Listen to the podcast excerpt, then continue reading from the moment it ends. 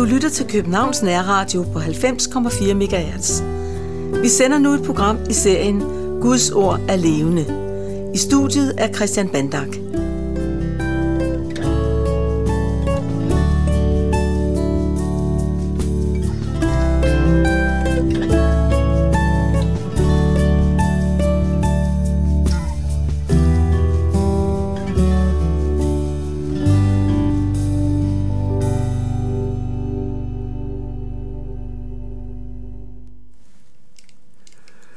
Skal høre fra Matteus evangeliets 28. kapitel, hvor vi hører om Jesu opstandelse.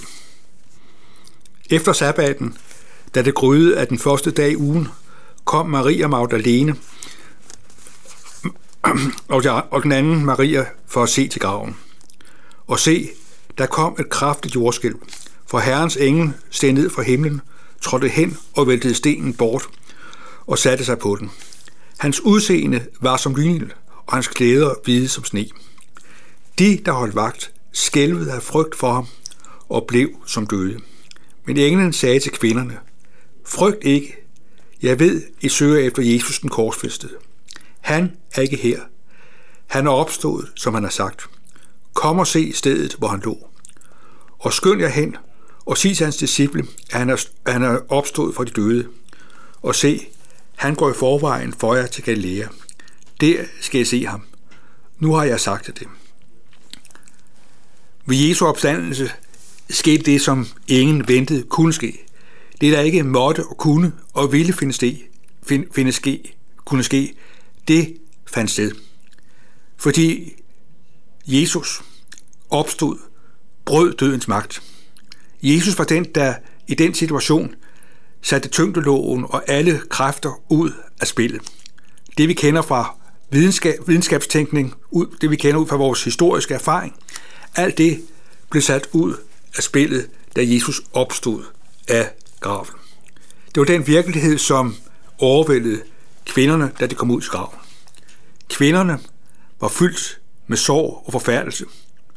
De var modløse, og de mente, at de skulle ud og, og vise Jesus den sidste ære, ligesom vi går ud på kirkegården for at vise vores kære den sidste ære. Her gik de ud. De havde ikke så meget at sige, de var forfærdelige. Og sådan er det, når vi er mærket af sorg og smerte. Så er ord så ligegyldige. Så kan ord virke forstyrrende og forvirrende. Kvinderne sagde ingenting. De var kuget af, af, af sorg og bedrøvelse. I den situation oplever de det mest overvældende og verdenshistoriens mest overvældende budskab. Her blev de mødt af en engel, som kommer dem i møde og siger, de har ikke grund til at frygte, fordi Jesus, som de leder, den korsfæstede, han er ikke i graven. Han er opstået. Det eneste kvinderne kunne se, det var den tomme grav. Der, hvor Jesus lå, var han ikke længere. Selvom graven var bevogtet, så var Jesus i stand til at bryde dødens magt ved sin opstandelse. Sådan er Jesus den, der møder os præcis sådan, som vi er. Vi kan også opleve, at alt kan være fuldstændig uoverskueligt. Vi kan være knudet af sorg og bedrøvelse både på den ene og den anden måde. Vi kan synes, at øh, fremtiden for livet virker som en lukket land. Hvordan skal vi agere? Hvordan kommer vi ud af det? I den sammenhæng, der bliver kvinderne mindet om, at de skal forlade kirkegården. Jesus finder det ikke på kirkegården. Og sådan vil Jesus også fortælle os, at vi skal væk fra de kirkegårde, vi bliver bundet af, altså vores kirkegård med sorg og smerte. Der vil Jesus være den, der møder os i vores liv. Og der ser vi, at Jesus opsøgte og fandt sine disciple i Galilea. Nu skal vi ikke tage til Galilea, men midt i vores liv og hverdag, der møder Jesus os. Han gør det ved sit ord. Han er den, der står ved alt det, han har sagt og det, han har gjort. Og noget af det, der gør Jesus enestående og unik, det er, at der er en fuldstændig overensstemmelse og sammenhæng mellem det, han sagde og det, han gjorde. Jeg tror, vi alle sammen kender til den sorg og smerte, både for os selv og i andres liv, at det vi så gerne vil, er vi ikke i stand til at virkelig gøre. Det kan gøre os fyldt med sorg og smerte, men det kan også være en smerte at opleve, at det andre havde lovet, de ville gøre, det bliver ikke indfriet. Sådan kan der være uenstemmelse. Det skaber, det skaber sorg, smerte og adskillelse. Men med Jesus er det anderledes. Her er der en nøje sammenhæng og identitet mellem det, han siger og det, han gjorde. Det råber og skriger, skriger ikke hver sin retning, men samstemmende fastholder det Jesu troværdighed. Han er den, der mødte sine disciple præcis sådan, som de var. Derfor havde de ikke brug og grund til frygt, men de havde brug for at glædes over det forunderlige, at Jesus den, der er dødens overmand og besejrer. Det var det, kvinderne fik at vide, og derfor måtte de øh, forlade graven med stor glæde og forvirring. De var fuldstændig overrumlet, og de øh, måtte som det første gå hen og fortælle det til disciple, at den Jesus, som de mente var begravet, og det med Jesus var færdig, at her skulle de stanses af den virkelighed, at Jesus er dødens overmand. Han mødte de disciple. Uden kritik, uden bebrejdelse, så mødte Jesus disciplene præcis sådan, som de var, og sådan, som de havde det. Og sådan får du lov til at møde Jesus præcis sådan, som du er, og du har det. Der er ikke noget, der først skal blive anderledes. Der er ikke noget først, der skal ændres. Der er ikke først noget, der skal blive forbedret. Sådan kender vi det på mange forhold i livet. At øh, vi skal forbedre os, vi skal blive dygtigere, vi skal ændre både på det ene og det andet. Og så kan det være, at der opstår en ny situation. Men her er det omvendt. Her er der opstået en afgørende, evig og ny virkelighed gennem Jesu opstandelse. Og det er det, der gør vores liv og vores virkelighed til en anden virkelighed. Det betyder ikke, at vi undgår ledelse og død og savn. Men det betyder, at vi får lov til at møde lidelse og savn og smerte i den virkelighed, at Jesus Kristus er opstået. Han lever. Og det er den virkelighed, vi får lov til at leve i og ånde i. Det giver livet frimodighed, det giver håb, det giver en trøst, og det giver en rigdom.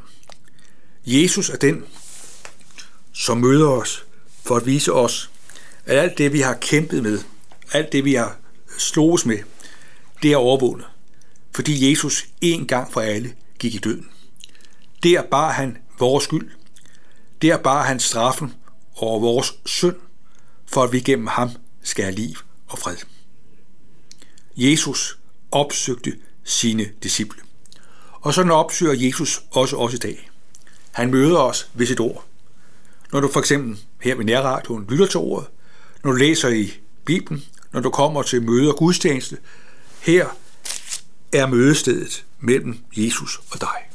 Her er han til stede. Her taler han gennem en prædikant. Her virker han i det kristne fællesskab.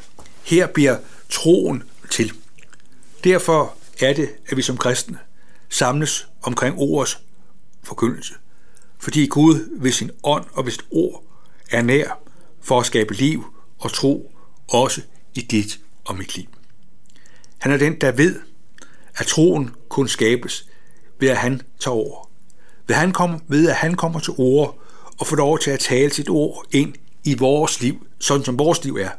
Der bliver troen en gave. Derfor er det afgørende, at englen siger til kvinderne, han er opstået sådan, som han har sagt. At budskabet om Jesu opstandelse var ikke noget, nogen drømte om, noget, nogen forventede, noget, nogen så hen til. Men Jesus er opstået, fordi han er livets herre. Han er den, der opfylder alt det, han har sagt. Og derfor er det fantastisk afgørende at lægge mærke til, at når vi hører og møder Jesus efter hans opstandelse, så tager han udgangspunkt i det, han har sagt. Det som skrifterne, det som profeterne har antydet og talt om og peget på, det er virkeligheden. Det er sandheden. Og ved at blive forankret i det, Jesus har sagt, der kan troen få lov til at få sit gennembrud. Ikke ved at du beslutter dig, men ved at Gud ved sin ånd gør det, Jesus siger, levende i vores hjerter. at Guds ånd er i stand til at puste liv over det, Jesus siger. Så det, Jesus siger, ikke bare bliver døde bogstaver og døde sætninger, men det er ord fyldt af ånd og liv. Jesus taler til os præcis sådan, som vi er. Og der er det jo rigtig skønt, at vi til stadighed får lov til at stands op for det, Jesus siger.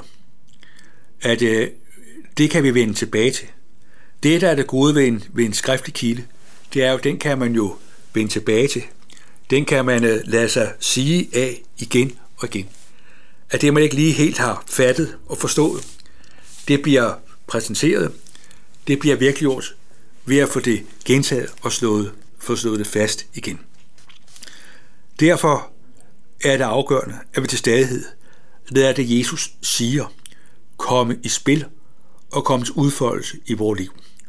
For der viser Jesus os, at vi godt kan komme bort fra vores kirkegård, vores døde grave, hvor sorg og smerte over tab og lidelse på den ene og den anden måde ikke skal binde os og holde os fast. At vi får lov til at leve i det perspektiv, at Jesus ved sin opstandelse giver os det evige liv. Han er den, der giver sin vej ud af vores nød og vores elendighed. Ud af vores håbløshed. Der møder Jesus os. For at vi må leve, fordi han er livet herre. Fordi han er opstået, så vil han også, at det liv, som han har, skal være dit og mit liv. Jesus vandt, og jeg har vundet. Sådan synger vi i en kendt salme. Grav, Jesus lever graven præst. Jesus er den, der har vundet en sejr. En sejr, som ikke bare er hans personlige og private sejr, men en sejr, som du og jeg må få lov til at tage til os. Nogle gange så taler vi om, at øh, Danmark har vundet en fodboldkamp, og det er måske også rigtigt. Men det var jo kun de 13-14 spillere, der var på banen, der vandt kampen. Men vi siger, at de landsholdsspillere, de øh, repræsenterer os. Vi tager, vi tager den sejr til os, som det er vores sejr. Og det billede kan vi også bruge på Jesu sejr. Eller Jesus vandt over døden. Der var det ikke bare en personlig og privat sejr, men det er en sejr, der har gyldighed og rækkevidde ind i dit og mit liv. Amen. Lad os takke og bede. Himmelske Far, vi øh, takker dig for din opstandelse. Tak fordi du en gang for alle har overvundet døden ved at lade Jesus dø. Vi takker dig for din opstandelse, fordi du har brudt synden og dødens magt i denne verden. Tak fordi du taler til os. Tak fordi du også taler til os, som har svært ved at tro. Tak fordi du ved din ånd lader troen blive til. Vi beder om, at det vi har lyttet til i dag, må få lov til at blive til liv og glæde for os. Bær dig for vores kære. Vi beder om, at du må være dem os nær. Amen.